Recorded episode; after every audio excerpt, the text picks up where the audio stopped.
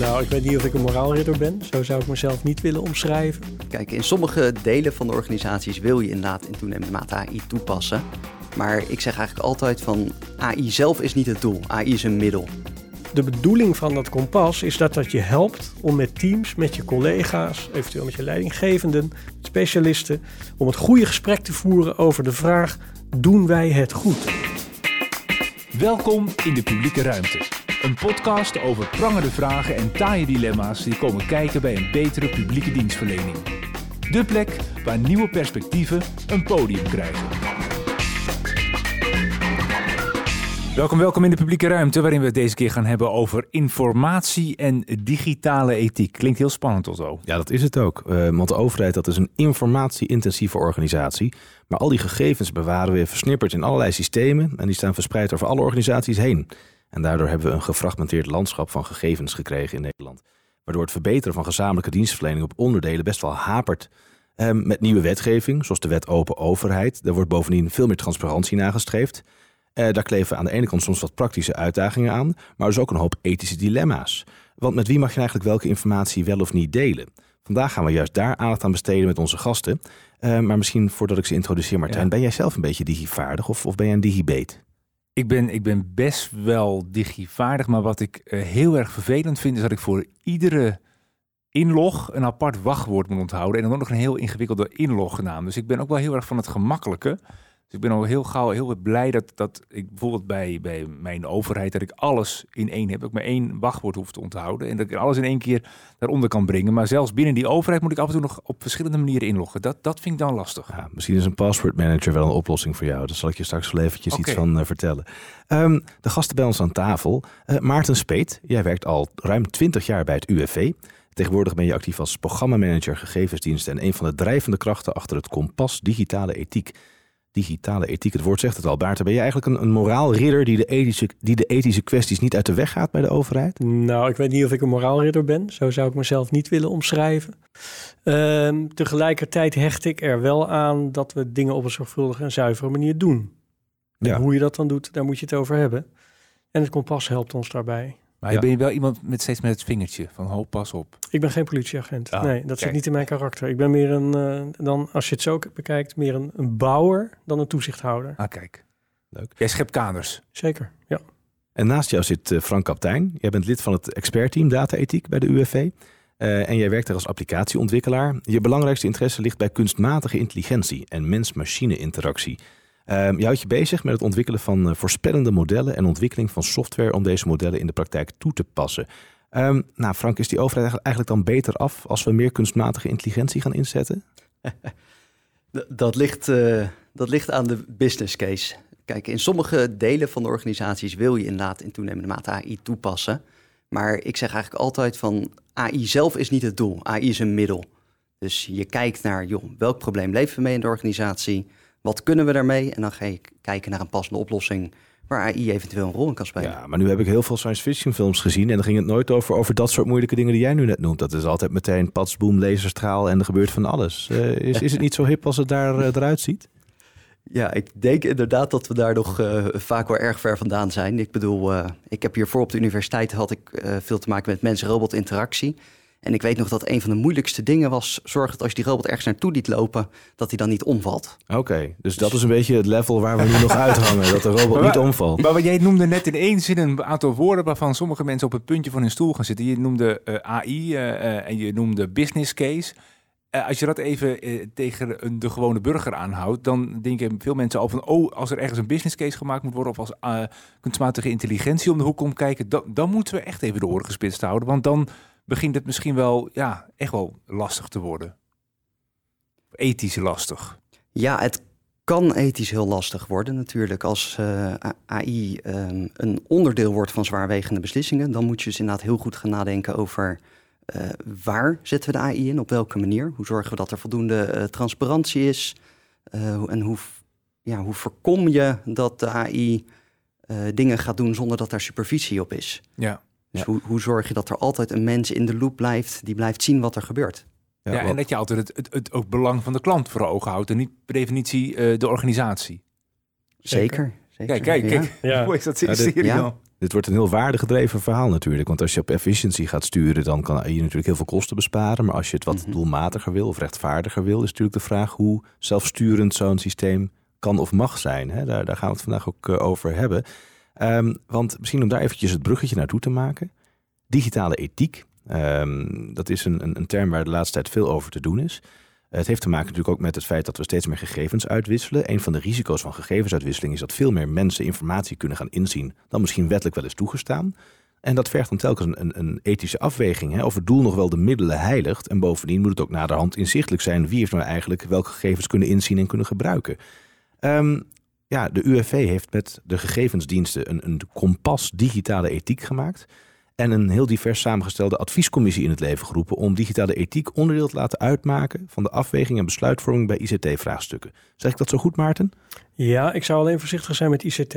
Want in relatie tot ethiek, hè, want we hebben, als je kijkt naar de beleidslijnen die wij hanteren, dan zeggen we dat toepassingen, datatoepassingen, altijd bekeken moeten worden in de context van het proces waar ze deel van uitmaken. En dan zeggen we er ook tussen haakjes bij, los van of dat nou digitaal of handmatig gebeurt. Want het is niet zo dat we ineens zeg maar ethischer worden op het moment dat we gaan automatiseren. Dat is natuurlijk niet waar. Stel, als we, het met, als we handmatig die processen zouden uitvoeren, zouden we ons nog steeds dezelfde ethische vragen moeten stellen. Het maakt voor de burger natuurlijk niks uit of UWV nou dingen met de hand doet of uh, digitaal. Het moet in allebei de gevallen zorgvuldig, zuiver, afgewogen enzovoort enzovoort. Ja, maar, ja. Ga je gang. Nou ja, dat, dat, kompas, kun je daar wat over vertellen? Want dat is eigenlijk voor jullie de leidraad, ja. waar de, ma de maatstaf der dingen, uh, waar langs je nieuwe ontwikkelingen legt. Ja, ik ga ook hier weer een beetje de nuance opzoeken. Ehm, we hebben binnen onze organisatie vier kernwaarden die we belangrijk vinden, die iedereen geacht wordt uh, in zijn bagage te hebben. We noemen dat de roepwaarden. Respect, openheid, eigen verantwoordelijkheid, professionaliteit. En daar hebben we, als het gaat om onze houding en gedrag, invulling aan gegeven. Overall. Dus alle medewerkers die, nou ik weet niet of ze het uit hun hoofd kennen, maar die zijn daarover geïnformeerd. Laten we het moeten weten. Ja, kunnen we weten. Precies. Ehm, we hebben vervolgens die roepwaarden gepakt en die hebben we verbijzonderd naar het gebruik van data. En elk van die vier waarden die ik net noemde, die hebben we verbijzonderd in drie uh, deeltjes die betrekking hebben, elk deeltje op een aspect van gegevensgebruik. En dat kan gaan over menselijke autonomie, dat kan gaan over uitlegbaarheid van wat je aan het doen bent, over het inzicht geven in wat je aan het doen bent, enzovoort, enzovoort. Nou, dan krijg je dus 4 keer 3, 12 begrippen die samen het kompas vormen. Ja.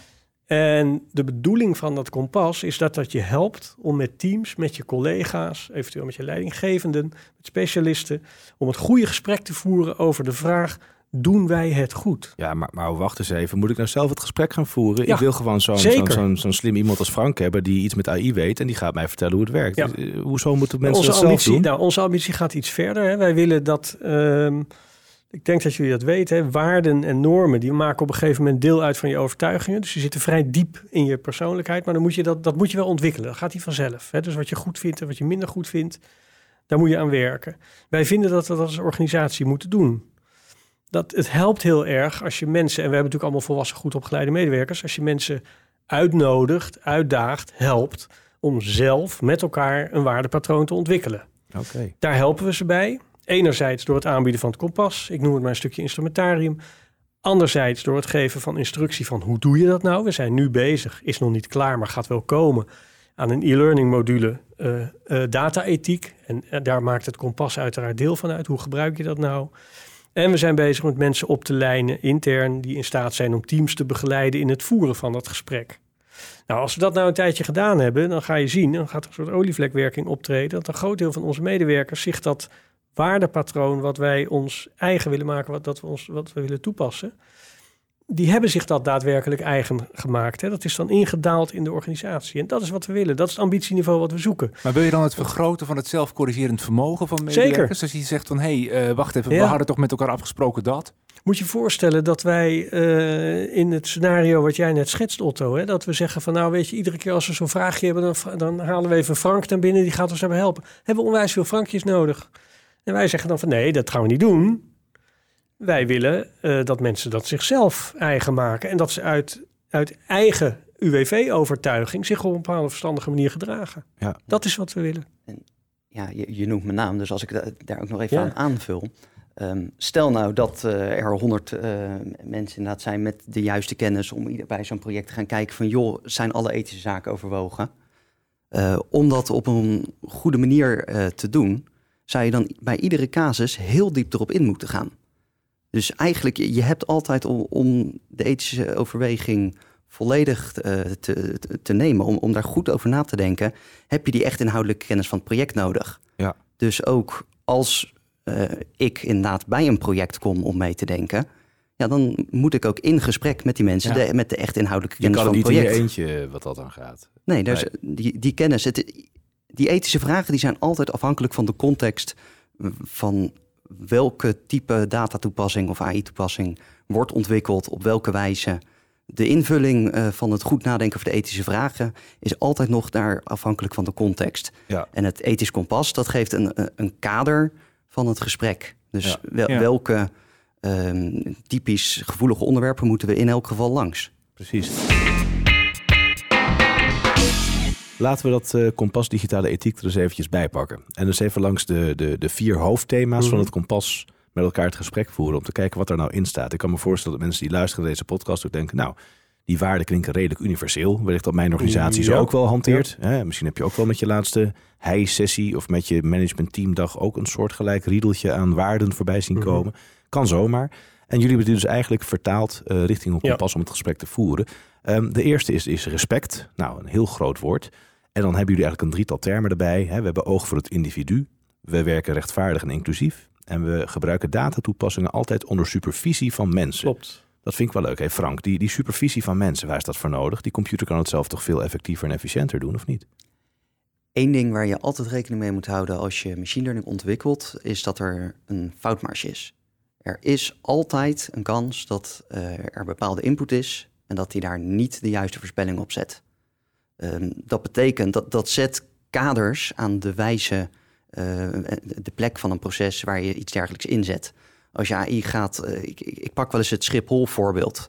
Um, we, we, willen gaan vliegen. Als we AI gaan inzetten om te bepalen of iemand wel of niet het vliegtuig in mag, punt, ja. dan heb je een probleem. Want je gaat mensen tegenhouden die wel mochten vliegen. Dus je, je wilt altijd dat de AI bepaalde informatie aanlevert die een mens helpt om die beslissing te nemen. Om te kijken van, joh, is hier iets aan de hand? Moet ik hier dichter naar kijken? Um, of kan deze inderdaad snel door? Dus je wil het proces uh, ondersteunen, de goede informatie aanleveren of het proces versnellen. Maar je moet altijd nog uh, ja, die, die persoonlijke blik, hè, dat oog voor het individu. Je moet altijd kijken naar de specifieke casus. Um, en beseffen dat soms een individuele casus gewoon kan afwijken van normen. Ja, en daarom is er altijd die menselijke supervisie. Is dat ook een wens die je tegenkomt in die gesprekken, Maarten? Als je het, als het kompas uh, gebruikt voor een gesprek in een team. Je hebt er een aantal van bijgewoond en begeleid, naar ik mhm. verwacht. Uh, is dit dan ook een wens die je in de organisatie terug hoort? Van, goh, wij willen wel uiteindelijk zelf uh, beslissingen blijven nemen? Het is, nou ja, eigenlijk, ik zou hem eigenlijk om willen keren. We hebben... Dat kompas is niet bedacht aan de tekentafel. We hebben niet gezegd van we pakken onze roepwaarden en we gaan eens langs de as van data denken van goh, hoe zouden we dit nou eens kunnen uitsplitsen? Zo hebben we het niet gedaan. We hebben onze roepwaarden gepakt. We zijn met casussen zijn we groepen werknemers in, uh, ingegaan, daarmee in gesprek. En daar hebben we die casussen, dat waren ethische afwegingsvragen. Die hebben we daar voorgelegd en we hebben opgetekend wat er in die gesprekken als belangrijk naar voren werd gebracht door medewerkers. Okay. Dat hebben we geanalyseerd en geordend. Daar zijn die twaalf begrippen uit het kompas uit voortgekomen. Dus dat is al een weerslag van de casuïstiek die we hebben gebruikt om het kompas überhaupt te maken. En daarom, want dat is natuurlijk essentieel. Hè? In eerdere bijeenkomsten die we hebben gehad en eerdere presentaties die we hebben gegeven, komen inderdaad regelmatig collega's tegen uit andere organisaties die zeggen: Doe mij een kopietje van het kompas. En het is heel simpel, hij staat op uwv.nl. Dus als je het kompas zoek, als je het zoekwoord kompas gebruikt, kun je hem zo downloaden. Maar realiseer je dat het veel belangrijker is dat het een resultaat is van een proces dan het document wat eruit is gekomen. Ja. Het gaat om hoe je het maakt. Ja, dat ik. maakt dat het past bij onze organisatie. Dat de weerslag is van wat er leeft. Eh, misschien even een vraag aan jou, Martijn. Bij Duo, hebben jullie ook zo'n kompas dat je weet? Nee, ik, ik, denk, maar wat wij wel proberen is uh, intern de gesprekken op gang te brengen van hoe je nou tot beslissingen komt. En ik denk dat er een, ook, een noemt het kompas en de ander noemt het, uh, ja, noem, wij noemen hebben een, dat is weer een heel andere orde, maar dat is een arbitrair beraad waar je ook weer met elkaar gaat sparren over hoe, hoe je nou beslissingen komt en ook bij lastige beslissingen, hoe ga je daar nou uiteindelijk uh, mee om. maar ik denk dat dat eigenlijk de, de, de essentie is ook van het kompas. En daarom zeg je ook van het is niet één op één te vertalen of zomaar even te downloaden en, en doe maar. Het is een middel om dat gesprek langs om dat gesprek te voeren. Daar langs kun je het voeren. Ja, nou ja, wat natuurlijk belangrijk is, kijk, we, uh, je maakt afwegingen. We willen natuurlijk niet dat die afwegingen per casus heel verschillend zijn. De uitkomst mag verschillend zijn, maar het afwegingsproces, daar wil je wel een soort, ja, een soort standaard voor bieden. Hè? Of een kader van als je dat doet, doe het dan zo. Doe het dan langs deze begrippen. Weeg die en die dingen dan af. Ja. Daarom, dat is ook een van de redenen dat we het kompas gemaakt hebben, om een kader te hebben, enig houvast. Ja, de tweede waarde waar jullie naar gekeken hebben is openheid. Er mhm. is veel over te doen. Hè? De wet open overheid is uh, eh, 1 mei uh, ingegaan. Dus uh, alle overheden wordt geacht veel proactiever met informatiedeling om te gaan. Hè? Dus dat je goed naar buiten toe laat zien wat waarmee gebeurt. Um, ik zie ook bij jullie hè, dat jullie een aantal uitspraken erover hebben gedaan. we zijn transparant, we geven uitleg, we zijn controleerbaar. En in het kader daarvan begreep ik dus ook dat jullie werken aan een algoritme-register. En wat is dat voor iets? Dat is een register waarin uh, staat welke algoritme je draaiend hebt, om het maar zo te zeggen. Wat die algoritmen doen, met welke data ze dat doen, hoe ze werken. En wie zit daar nou op te wachten, Maart? Wie, wie gaat nou dat register eens uitpluizen om eens even lekker op zijn zondagmiddag erachter te komen welke algoritme het UWV allemaal gebruikt? Um, nou ja, ik denk dat een burger die geïnteresseerd is in hoe zijn overheid met zijn of haar gegevens omgaat, dat hij dat interessant zou moeten vinden. want het zijn nog steeds gegevens van burgers. Hè? Ja. Je wil dat ze in goede handen zijn. Wij willen dat ook. Ja. We willen er zoveel mee omgaan. Ze zijn ons toevertrouwd, zoals we dat dan zeggen. Uh, het algoritmeregister laat zien, nou, wat doen we daar nou mee? En algoritmes zijn best ingewikkeld, hè? Ja, ja.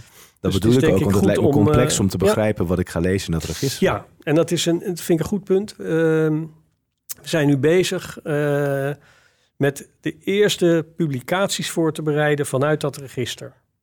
En een van de leerervaringen die we daarin opdoen is dat het best lastig is om op een goede, toegankelijke, duidelijke manier één eenduidig te beschrijven wat doet dit algoritme, wat is het doel ervan, hoe werkt het. Dat blijkt vrij lastig te zijn. Is er dan niet dat handboek Soldaat voor algoritmeregisters in Nederland, dat iemand dat al gemaakt heeft? Uh, misschien nee, er is wel iets in ontwikkeling. Of, of, er zijn wel standaarden in ontwikkeling. Van hoe beschrijf je nou een algoritme? Welke aspecten moet je dan benaderen? Enzovoort, enzovoort. Uh, wat ik zelf ervaar is dat gewoon het gebruik van het Nederlands, zeg maar B1-niveau Nederlandse taal, om dit soort dingen te beschrijven, dat is best lastig. Ja. Dat is niet zo eenvoudig. Maar toch uh, nog even terugkomen op de vraag die Otto stelde. Ik kan me heel goed voorstellen dat de meeste mensen ook al denk je alles wel goed, maar prima zo'n register. Maar ik wil gewoon krijgen van UWV waar ik recht op heb. En prima dat ik even aan de voorkant hmm. krijg uitgelegd hoe jullie aan de achterkant werken. Maar val mij er niet meer lastig. Ik wil gewoon krijgen waar ik recht op heb. Kun je dat ook voorstellen? Ja, dat kan ik me heel goed voorstellen. Dus, en, en is het dan waarom is het dan toch noodzakelijk om dat aan de voorkant wel daar uit te leggen? Nou, ik denk als je zegt ik wil, ik wil krijgen waar ik recht op heb. En voor de rest geloof ik het allemaal wel dan zou... Ja, ik vind dat wel een interessante stellingname. Dan denk ik, ja, maar hoe weet je nou dat je krijgt waar je recht op hebt? Dan moet je ook weten hoe dat dan bepaald wordt, toch? Ja. En uiteindelijk, hè, UWV moet toch kunnen uitleggen, dat geldt voor iedere overheid volgens mij, je moet toch kunnen uitleggen hoe werken jouw dataverwerkingen. Dat zit al in de. AVG volgens mij, hè, verwerkingregister en zo. Um, dit doet daar nog een schepje bovenop. Kun je nog een voorbeeld geven uh, van, van een kwestie waarvan je zegt, hey, die zou ik wel eens, of die zou langs het kompas van data-ethiek gelegd kunnen worden? Nou, we hebben er net in de commissie een gehad, toch? Die ging toch over uh, de effectiviteit van sollicitatiegedrag. Hè? Die hebben we toch uh, ja. in de commissie gehad. Dat was een hele aardige. Uh, dat is een algoritme wat ehm, medewerkers wijst op mensen die in de WW zitten. Die, en die moeten solliciteren. Hè? Dat is gewoon een wettelijke plicht om een andere baan te vinden. En dat algoritme kijkt naar uh, gedragskenmerken en signaleert dan van hey, hier is misschien een verbetering vatbaar als het gaat om sollicitatiegedrag. En dat wordt aan de medewerker voorgelegd. Die, die velt daar vervolgens een oordeel over. Dat is dat menselijk toezicht waar we het eerder over hadden. En die gaat dan bepalen van misschien moeten we deze meneer of mevrouw helpen. En dat doen we dan via onze dienstverlening. Om effectiever te solliciteren. Als jij bijvoorbeeld hè, altijd solliciteert op functies die net iets hoger zijn dan je eigen opleidingsniveau. En je wordt herhaaldelijk afgewezen, waardoor je gedurende een langere periode de WW blijft genieten. Dan is het misschien wel handig om eens een keer iemand op sleeptouw te nemen en eens te kijken van joh, hoe selecteer jij nou je advertenties en hoe doe je dat nou? En misschien is dat niet zo handig, want je wordt keer op keer afgewezen. Nou, dan snijden we onze dienstverlening toe We helpen die klant om te zorgen dat hij effectiever gaat solliciteren, waardoor die eerder een baan vindt. Ja, en wat is dan de vraag die, waardoor die uiteindelijk bij de commissie belandt? Want, want blijkbaar kom je dus met zo'n kompas er niet helemaal, kwam je met het kompas er niet helemaal uit. Maar wat was dan de vraag uh, of je dat mocht doen? Nou, in dit geval, we zitten in, misschien moet ik dat even toelichten. Hè? Die commissie zit in een inleerjaar. Hè? We hebben gezegd van we vestigen die commissie. We doen dit voor het eerst. Dit is heel erg nieuw voor ons en niet alleen voor ons overigens. We doen dit voor het eerst. Laten we nou uh, wat tijd nemen om te kijken hoe het werkt. Dus we hebben een aantal uh, bestaande algoritmes genomen. Hè, die dateren natuurlijk van voor de tijd dat de, de huidige discussies en zo die allemaal ja. gevoerd werden. Laten we nou de bestaande algoritmes pakken. En laten we die nou eens gewoon per algoritme door de commissie heen halen om eens te kijken wat daar dan uitkomt. En dat je misschien wel met dus... terugwerkende kracht verkeerd bezig bent geweest. Dat kan ook nog. Ja, dat weet je, dan, dan maak je hem heel scherp op goed en fout. Hè? Ik, uh, strikt genomen denk ik, nou, oké, maar dan ga je eigenlijk wat we nu vinden en hoe we nu kijken, neem jij terug naar het verleden om er dan met terugwerkende kracht een oordeel over te vellen. Dat zou ik niet doen. Ik zou gewoon zeggen, met onze huidige inzichten kijken we op die manier. En als we dat doen, dan doen we de volgende bevindingen. Ja. En vervolgens is het dan een vraag op basis van die bevindingen. Moeten we nou dingen aanpassen? Ja. Vinden we dit verantwoord in het huidige tijdsgevricht? Enzovoort, enzovoort. En Zo zou ik hem En ben je al tot andere inzichten gekomen door die commissie, door, door dat zo te toetsen? We hebben er nu, nou, we hebben er nu één gedaan. En die commissie werkt sinds februari. Die heeft even wat uh, uiteraard zichzelf moeten leren kennen. Ja. Die mensen zijn nog nooit in die samenstelling bij elkaar geweest. Dus nou, je snapt hoe dat werkt. Beetje teamvorming en zo. Werkproces uh, bepalen, et cetera eerste casus behandeld. En dan loop je wel tegen een paar dingen aan, ja. Van welke vragen stellen we ons? Hoe doen we dat nou? Hoe ziet ons advies eruit? Gewoon vormtechnisch. Hoe geven we dat vorm? Waar, leggen we de, waar zetten we de schijnwerper op? Ik, nou, enzovoort, enzovoort. Dus, dus, maar kun je dan ook zo zeggen dat wat uh, eerst uh, juist... Kijk, alles wordt gebeurd vanuit de beste bedoelingen. Laten we mhm. daar uh, het over eens zijn. Maar dat je nu scherper voor jezelf ook kijkt van... Maar passen die beste bedoelingen wel bij deze tijd? Dat, uh, ja, dat is aan het gebeuren, ja. zeker. Uh, en, de beste bedoelingen van een paar jaar geleden zijn niet de beste bedoelingen van vandaag. Ja. Dat is een feit en dat, uh, dat was twintig jaar geleden ook al zo. En dat is nu ook zo. Misschien uh, kunnen we ook nog eens kijken naar, naar dat derde aspect in dat kompas. Um, het derde aspect gaat over verantwoordelijkheid, eigen verantwoordelijkheid. Hè? Dus, dus niet klakloos aannemen wat de computer jou mhm, aanlevert aan Zeker. gegevens, maar daar zelf uh, een oordeel over vellen. Dus jullie hebben een aantal waarden genoemd. Hè? We zijn verantwoordelijk, we zijn aanspreekbaar en we zijn alert. Mhm. Nou, dat geeft al aan dat je niet kan indutten. Ik kan zeggen, nou, hij kwam uit het algoritme, dus het zal wel kloppen. Die alertheid is van belang. Nu uh, staat me nog bij dat in 2019 was er een hoop ophef uh, over het fraudeopsporingsinstrument. Het, dat heette systeemrisico-indicatie, kortweg SIRI. Dat was bij de gemeente Rotterdam en daar is toen mee gestopt, want het algoritme ja. zou een aantal lelijke dingen doen. Uh, het UWV is er ook bij uh, betrokken als een van de ketenpartners. En ik vraag me af, hè, we hebben het hier over 2019. Zou nou um, die situatie daar, zou die voorkomen zijn door vroegtijdiger met zo'n kompas digitale ethiek naar de inzet van dit algoritme te, te kijken, Maarten? Wat is jouw, jouw inschatting? Had het zelfcorrigerend vermogen dan gewerkt? Hè? Dat zeg je eigenlijk uh, dan. Nou ja, ik denk dat sowieso het kompas zou gemaakt hebben dat we ons een aantal vragen gesteld zouden hebben. Hè? Een van de onderwerpen in het kompas is het voorkomen van discriminatie, bevoordeling. Dat kan ook, hè? Ja. Discriminatie in negatieve en positieve zin, hè? Zeker. Um, dat kan je overkomen als je, en ik denk dat Frank daar veel meer weet van ik inhoudelijk hoor. Als je bijvoorbeeld selecteert op bepaalde kenmerken die indirect verband houden met bijvoorbeeld etniciteit. Nou, ja. dat wil je niet. Ja, dus dat kompas helpt ons om kritisch naar juist dat soort aspecten te kijken. En als ik het goed begrepen heb, ik heb zelf ben niet rechtstreeks betrokken geweest bij Syrië en zo, maar als ik het goed begrepen heb, gaat het over dat soort aspecten. Hè? Ja, klopt. En die liggen best hoog, best uh, aan de oppervlakte. Hè? Ja. Je zou in Amsterdam, als je bijvoorbeeld een selectie zou doen, Frank, als ik het fout zeg, moet je het zeggen hoor, maar mijn beeld. Uh, als je een selectie zou doen op postcode, dan begin je al een beetje in, aan de scherpe kant te komen. Er zijn namelijk wijken waar bepaalde bevolkingsgroepen ja. heel erg veel oververtegenwoordigd zijn ten opzichte van anderen. Ja. Dus op het ja. moment dat je daarop gaat selecteren, zit er al een bias in je populatie. En dan moet je wel verdomd goed weten wat je doet.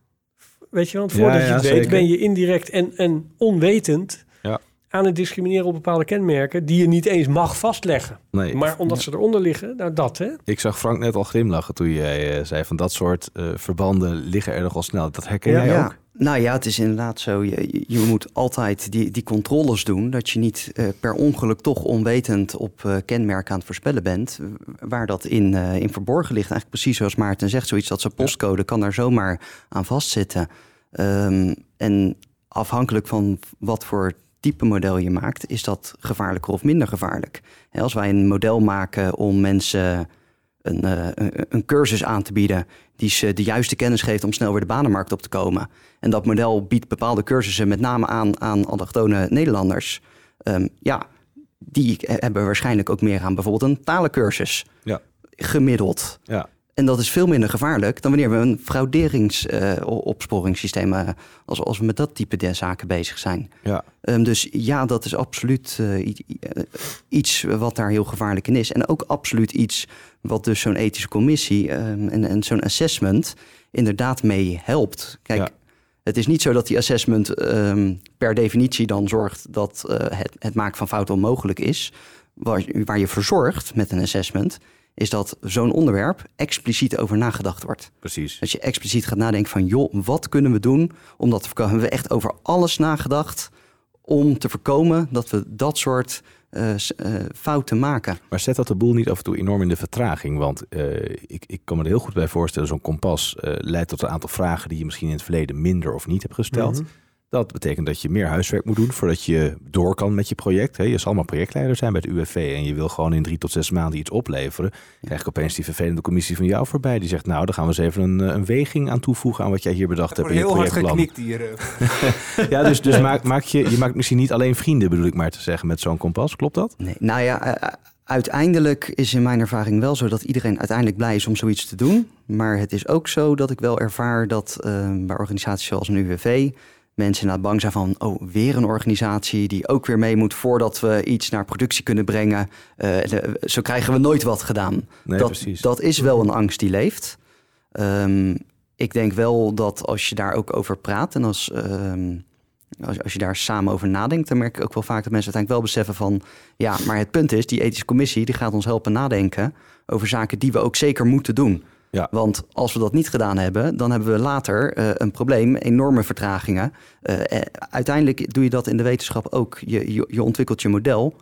En vervolgens, uh, als je je data voor je model en je, en je onderzoek wil doen, dan moet je ook langs ethische commissies. En als je het af hebt en gemaakt hebt, dan ga je ook ja. weer langs peer review. Gaan ook weer onafhankelijke mensen meedenken ja. over de kwaliteit ervan. En ik, ik geloof heel sterk dat dat dus in een overheidsorganisatie of in iedere organisatie die dit type zaken maakt, nog steeds zo belangrijk is.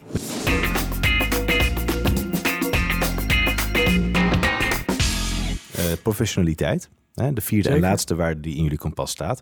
Uh, daarin wordt uitgelegd, hè, we zijn kundig, we voeren dialoog en we borgen ons kompas voor het gebruik van datatoepassingen in de hele organisatie. Nou, ja. kijk, ik kan me voorstellen, die kundigheid, uh, de datavaardigheid van de organisatie, nou, die zal allicht wat omhoog gaan. Nu zit ik tegenover Frank. En Frank die kan mij alles uitleggen over kunstmatige intelligentie. Uh, er zijn niet zo heel veel mensen met jouw uh, expertise. En toch ga jij dan werken bij de overheid. Uh, is die overheid eigenlijk wel een aantrekkelijke werkgever voor mensen met kennis van kunstmatige intelligentie, algoritme, et cetera? Of moet je niet veel sneller naar een heel hip IT-bedrijf ergens waarin je een prachtige, nou ja, wat zal het zijn, voor een leaseauto kan krijgen? Waarom kies je dan toch voor die publieke zaak? Ja, dat is een leuke vraag. Um, kijk, of het voor mensen in het algemeen de meest interessante werkgever is, dat, uh, dat kan ik niet zeggen. Dat weet ik niet. Um, en er zijn inderdaad goede redenen om juist naar een organisatie te willen die, meer, uh, die al meer met state of the art uh, bezig is daarin. Wat voor mij UWV nu juist zo interessant maakte, um, was dat UWV eigenlijk opstartend is hierin. Zoekende van hoe moeten we dit doen. Uh, maar ook juist dat stukje voorzichtigheid dat UWV er heel erg in heeft. Hè? Dat, dat stukje uh, um, sceptisch kijken naar AI. Van joh, hoe kunnen we dat nou gebruiken en hoe kunnen we nou zorgen dat, dat er geen dingen fout gaan?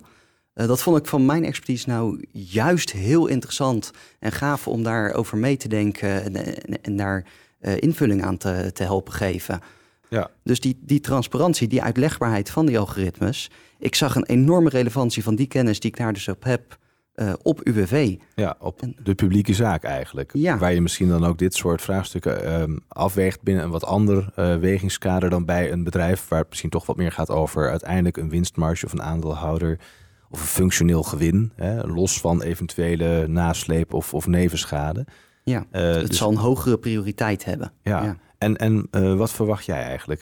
gaan we een enorme instroom krijgen van mensen met, met meer datavaardigheid, met meer digitale vaardigheid, meer, meer AI-kennis bij de overheid? Is dat iets wat we kunnen verwachten? Ja, dat gaat zeker ook bij de overheid gebeuren. Hoe snel dat gebeurt, uh, ja, daar kan ik heel moeilijk wat over zeggen. En dat is heel afhankelijk van wat de overheid erin gaat aanbieden. Want um, het punt is, we moeten wel zorgen dat er een platform is waar mensen ook goed kunnen ontwikkelen en ook uh, ja, de echt nieuwe de, en, en, goed presterende zaken kunnen ontwikkelen. Ja. Het plaatst ons ook voor uitdagingen. Want ik, ik ben uh, op 14 april was dat, ben ik vanuit het UWV stond ik hier in Amsterdam op een uh, career fair gericht op data scientists. Hè? Ja. Internationaal gezelschap, mensen vanuit de universiteit. Op zich voor mij een nieuwe ervaring. Eh, erg leuk, moet ik zeggen. Uh, wat kom je dan tegen? Dan kom je in ieder geval mensen tegen die heel goed opgeleid zijn, goed weten wat ze willen. Uh, en ook van daaruit ook eisen stellen aan de werkgever. Ja, dus die, zeg maar, die willen niet uh, met een of andere haperende laptop uh, in een klein dataverzamelingetje gaan zitten prutsen. Die willen gewoon alle ruimte hebben om de dingen die je als data scientist wil doen en verkennen en uitproberen, dat ze die gewoon kunnen doen. Ja, ze willen geen BlackBerry. Nee, maar dat is voor ons al heel spannend, hè? Want wij werken met een vrij geconditioneerde ICT-omgeving, afgeschermde omgevingen, autorisaties, beperkingen in geheugengebruik, beperkingen in toegang tot gegevensverzameling, enzovoort, enzovoort, enzovoort. Daar, daar haal je ze niet meer binnen. Nee. Dan moet je, je moet ruimte geven. Ja. Je moet ontplooiingskansen geven. Uh, de salariering moet een beetje kloppen met wat ze gedaan hebben en uh, waarmee ze de markt betreden. Dat, zijn, dat is voor de overheid best een uitdaging. Ja, maar dat betekent dus ook dat eigenlijk het, het spreken over data-ethiek leidt tot behoefte aan andere collega's. Ja. En de instroom daarvan bevorderen door ja. aantrekkelijk te zijn als werkgever stelt ook weer nieuwe eisen aan onder meer dat ICT-landschap wat je hier hebt. Ik kan me heel goed voorstellen dat, uh, dat zijn soms wat andere eisen stellen dan wat we misschien nu bieden. Dus het raakt wel veel meer dan alleen maar het dossier waar we het hier over Je hebben. hele pakket aan arbeidsvoorwaarden, dat is één dingetje. Een andere is, ik heb met een paar van die mensen die daar waren, een paar bezoekers gesproken over data-ethiek. Want je raakt natuurlijk in gesprek van, goh, wat heb je gestudeerd, wat heb je gedaan? Dan vragen ze ons, ja, waar zijn jullie eigenlijk van? Nou, dan gaan we dat uitleggen. Ik leg uit wat mijn rol is en wat we hebben gedaan.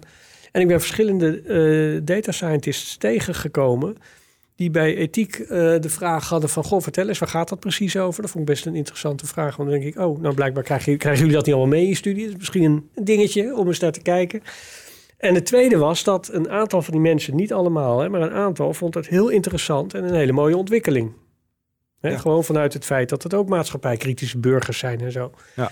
Dus uh, ik denk dat er aan beide kanten zowel de aanbodkant als de vraagkant, moet iets gebeuren om, ja. om dat bij elkaar te brengen. Want we hebben ze hard nodig. Precies, het is een ja. veld in ontwikkeling, dat Zeker. hoor ik al. Zeker. Ja, nou ja, het, het, is, het is mooi. Maar ja, goed, en je, en je hebt voordat je dat, dus dat kompas data-ethiek kunt inzetten, moet je wel de mensen ervoor hebben uiteindelijk. Dus uh, het is een beetje kip-ei verhaal uh, dit. Ja, nou ja, ik hoop dat uh, iedereen die geluisterd heeft, uh, in ieder geval zijn eigen datavaardigheid nog eventjes uh, tegen het licht houdt. En denkt van nou, eens kijken of alle onderwerpen die voorbij kwamen in zo'n gesprek, of wij daar eigenlijk ook in mijn team wel het gesprek over voeren of niet.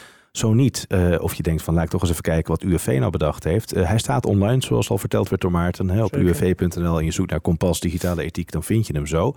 Um, veel dank voor jullie uh, inzage in, in dit interessante verhaal. Dit was De Publieke Ruimte, een podcast over publieke dienstverlening, een initiatief van werk en uitvoering. Tegenover mij zit Martijn Grimius, mijn naam is Otto Tors. Onze gasten waren Maarten Speet en Frank Kaptein. Uh, vond je het interessant? Deel dan deze podcast met collega's en geef een reactie in de comments. Abonneer je op ons kanaal, dan krijg je vanzelf de nieuwe aflevering in je favoriete speler aangeboden. Graag tot de volgende keer. Ja, en hoe zag het nou met die wachtwoord? Uh... Ja, dat laat ik je zo wel even zien. Ik heb hier last pass of one password. Okay. Of nog een paar van die toepassingen.